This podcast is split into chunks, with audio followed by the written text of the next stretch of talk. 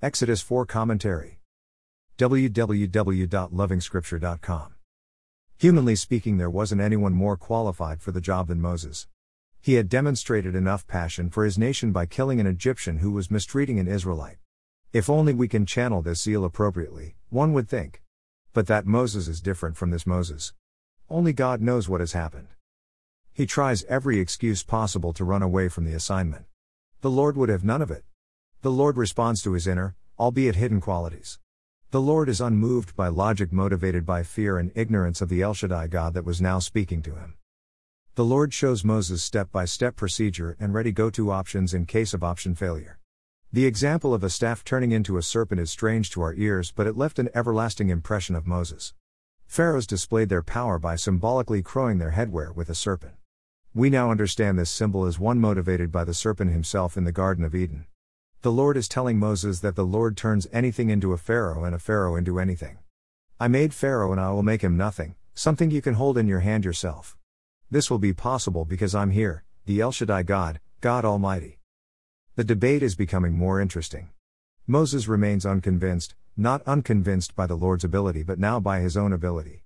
In essence, Moses tells the Lord that he is not a tool good enough for the job. And he has evidence on the table.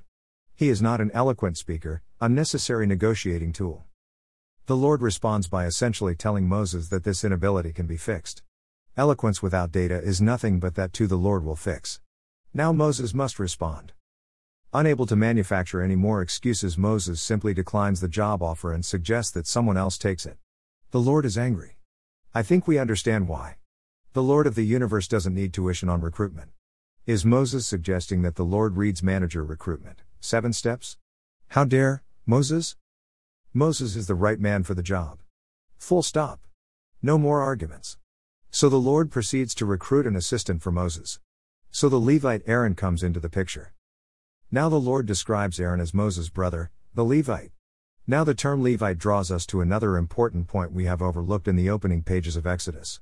The last time the Lord spoke to Israel was about 400 years ago, and the last person was Joseph. So now the Lord is talking to Levi. So Levi enters into the picture and has a slice of the blessing, projecting the seed from the other side of the same coin. So we have Joseph projecting fruitfulness and increase. Judah is projecting dominion and leadership as represented by the scepter. Now Levi is projecting an all important link between man and the Lord. Working as a priest, Levi would define how Israel would relate with her God.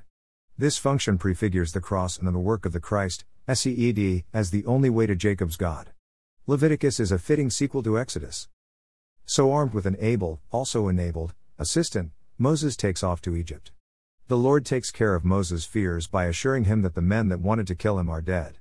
This is a softer part of the Lord. It just melts your heart. The chapter closes with Moses' first day at the office. His assistant, Aaron, is busy with the first task. Note, see how bad things are for Israel. Even Moses himself has forgotten an important contractual condition in the Abrahamic contract. He has not circumcised his children. More resources visit http www.bibleproject.com.